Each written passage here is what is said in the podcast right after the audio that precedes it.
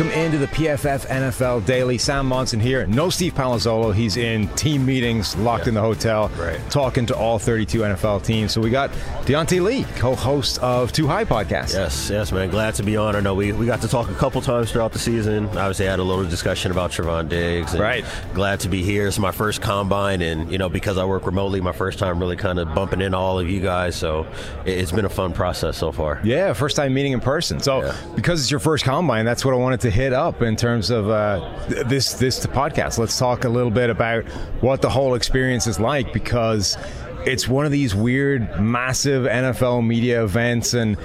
The, it's so funny because they're talking about moving this thing on the road and maybe right. this is the last year in Indy, but it's the one place where you will bump into every single human being involved in the NFL in some way, shape, or form right. throughout this week. Right. And that's why nobody's sleeping. Everybody's out at the bars late at night, bumping into like you know Jack Del Rio and right. everything like that. What do you what do you make of the week so far? Well, it's funny. You know, last night being my first night in, that was my first takeaway is like you hear about all of these things, you know, kind of getting into the sports media world where you get to run into all these people or everybody congregates to the same kinds of places and then you see it and it's like wow okay so now that i have a visual for what that looks like like this is actually what feels like the entire nfl yeah. in a bar you know or in a room or in a hotel. So that part has been kind of it's been exhilarating for me you know it, and it's i think it just kind of tells a story of a change in perspectives right? So going from being a player you know in in college watching the combine and thinking about like okay how would i approach this? Or i wonder what this would be like what that experience is like. And then breaking into the media world and you can only see what you can see see. So I don't have, I didn't have a frame of reference for what all of this stuff might look like. But, you know, flying in, meeting with all of you guys, kind of going through what our itinerary is, being here, you know, seeing the people that I've seen so far, shaking hands and getting more familiar with people who work in our industry, people who work, you know, for these franchises. It, has been a great process so far, man. And, you know, I, I can't wait to continue on and see what the rest of this week looks like. And because Indy's so small, it, it really is like the whole NFL is in like three bars. Right. You know, if this was in a different city, which it, it sounds like it's going to be, um, it's not going to be the same because just the other cities are going to be bigger, right? right? So if it goes to Dallas or if it goes to Vegas or whatever, not the entire NFL is going to congregate in the same three bars, right? There's right. going to be way more options and choice than that. You're not going to have the same experience of being able to literally accidentally bump into a GM or right. you know a head coach or an elite player. Like I saw Allen Robinson get out of the car yesterday, mm-hmm. roll into the hotel. Right. Everybody's here, and the reason that's important is not just because you know for guys like us it's kind of cool, right, mm-hmm. seeing those people, but that's where a lot of the deals or the yes. conversations yes. or just the important FaceTime between people in the industry happens, right? right? And, and that there's value to that for everybody. Right. I mean, you, you you know, you think to like all those times where somebody might tweet out a picture or a little statement or like, hey, I just saw such and such in personnel here talking with this GM from these two different teams. I wonder what that conversation's right. about. And then maybe two months later, we get news of some transaction that's in the works and you can kind of tie these things back together. So there is legitimate value, tangible value value in being in a place that's as centralized as Indianapolis. You know, basically uh, this entire compound in the surrounding areas is very well constructed for what you're talking about in terms of everybody being in close proximity.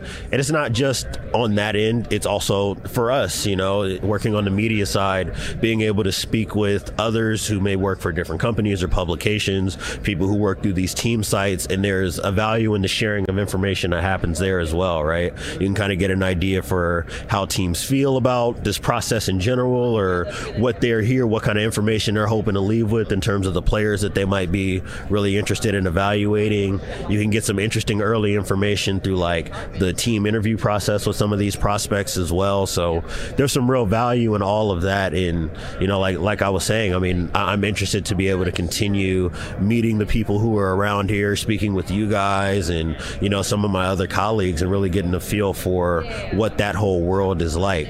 Um, one of the questions I had for you, you know, particular to the combine and the evaluation piece of it for these prospects, what do you kind of maybe discard out of hand or the things that maybe don't rate as much for you through this process? And then what for you are you very like finely tuned on you know being able to witness or that you're trying to see or draw you know your own conclusions from? Yeah that's what i wanted to get onto. We kind of get to the the actual player workout part of this whole thing. And it, it's another part that's that's pretty fascinating if the, this moves right because mm-hmm. I think there's value to the consistency of what we've been talking about, not just of hey it's the same field for right. however many years and every, the same environment, but the same setup of everybody rolling in, doing the same kind of structure.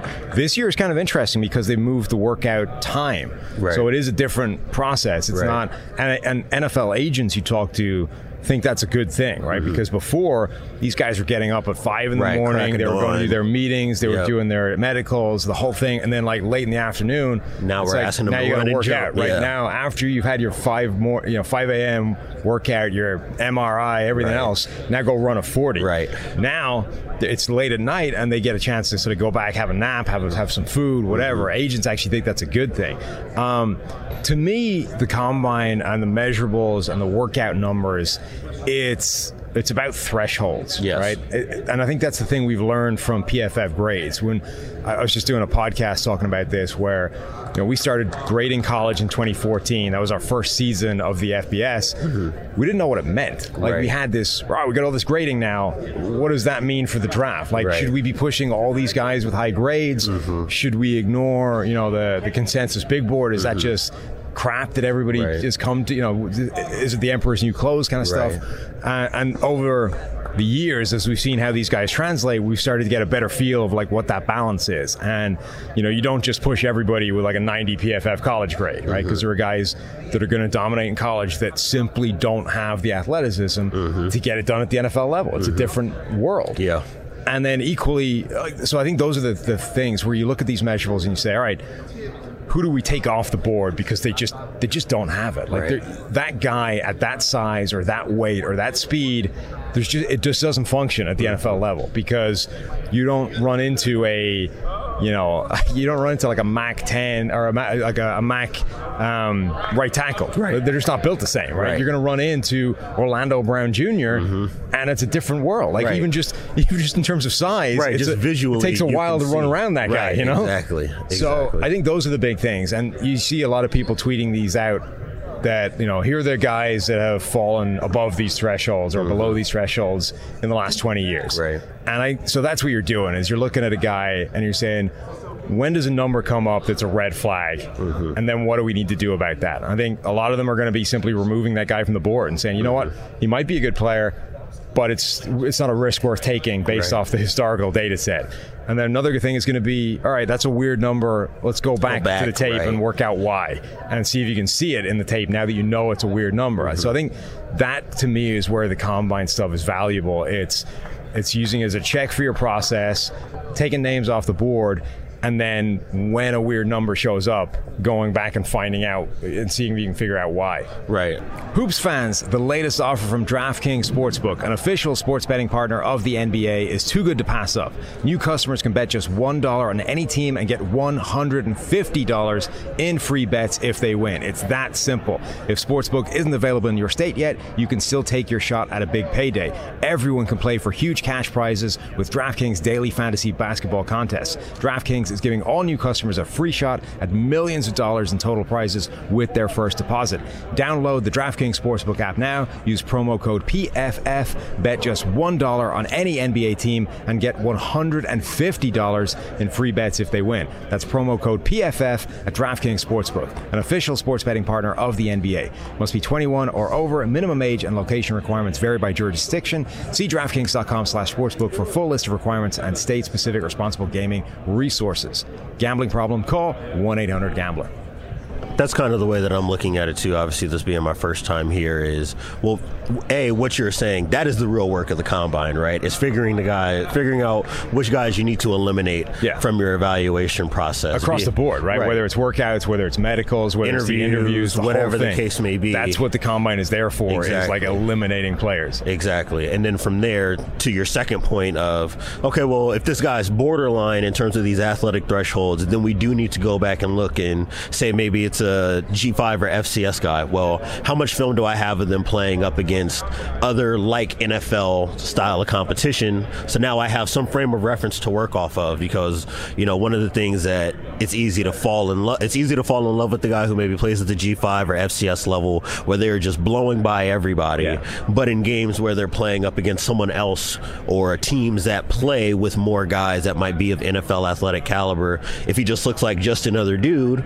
well, now does that mean that he's undraftable? No, but it might change where you have him slotted versus maybe another guy who goes to a larger a larger university who looks like another one of those guys. And that, that's where, like, again, the tape is going to show you some of that, right? Mm-hmm. I always think to a guy like Cooper Kupp, right, mm-hmm. who didn't didn't have a great workout, didn't run incredible numbers, didn't right. you know was a four six or something, yeah. wasn't wasn't fast, mid four six or something and like that. Small yeah. school, usually against pretty crappy opposition. You're like, of course he's putting up huge numbers, right. but every time he stepped up and played a Pac-12 team, right. he lit them on fire, up, right. right. And one of the most amazing college games I've ever seen was mm-hmm. him torching Oregon for like 250 yards.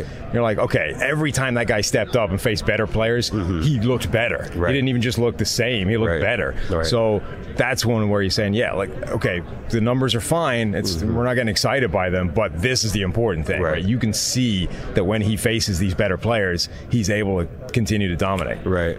So another question I have for you: um, Is there a particular position group that just in general has the most to gain from their performance metrics that you can find at the combine, or the most to lose? I would like to hear it from both ends. I think it's it might be the same position. I think corners mm-hmm. is a good is a big one. Like if you a slow run corner is basically off the board yeah, for everybody. Right. A lot of teams start eliminating those guys just from the height and weight and, and length measurables. Like, right. and and that's relevant this year, right? Roger McCreary, tiny, mm-hmm. short arms. Right. Um, McDuffie, short Another guy. Short guy. There are yeah. teams that have those guys off the board already before right. they've done a thing. Right. Just based off those traits, the fact that he's not long enough, he's not tall enough. Mm-hmm. We're done. We're not mm-hmm. in. Um, and then equally, I think corners that run blazing fast, whether it's right or wrong, those guys get inflated up draft boards, right? I mean, it's it's valuable.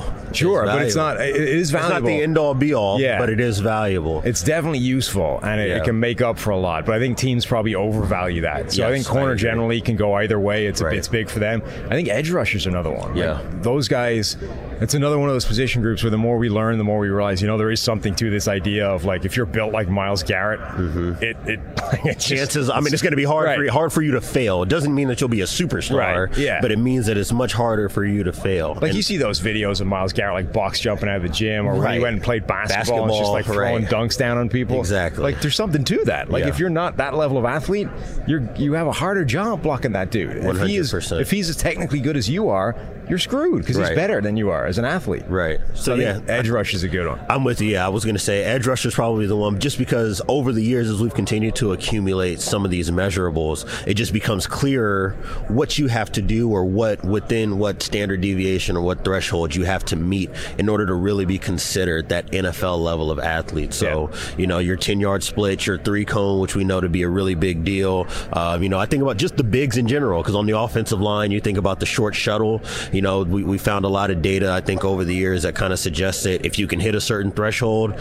it doesn't mean that you're going to be an all pro, you know, perennially, but that you'll probably be a starter level athlete, yeah. right? And then you can go back and see, like, do you have the technique that's required in order to play this position at a high level from there? So that's the biggest thing for me. I think the bigs are the guys that I'm usually looking at. And then for, in terms of eliminating guys, are the people who have the most to lose. Like you said, DBs, you know, if you're a sub 4 5 or sub 4 6 um, defensive back, you've got a good chance of being a good player. But if you're anywhere above 4 6, you know, it's going to be really difficult for you to rate on anybody's radar in the NFL just because of what we ask these guys to do in coverage, you know, in terms of playing man and having to deal with these high level athletes, even if they're not the greatest receivers in the world. There is something to be said for the fact that you do have to keep up with guys. Now, I do agree with you that running a 4 3, again, that is not the end all be all because there's just more to the position right. than that. But like you were saying, you have to be able to exist within whatever this hard line threshold um, that we have set for these athletes because there is something to be said for being a pro athletically that just does not exist at the college level. All right, that's going to do it. We're going to get back to the combine. Thanks a ton, Diante, for showing up. This has been the, uh, the PFF NFL Daily.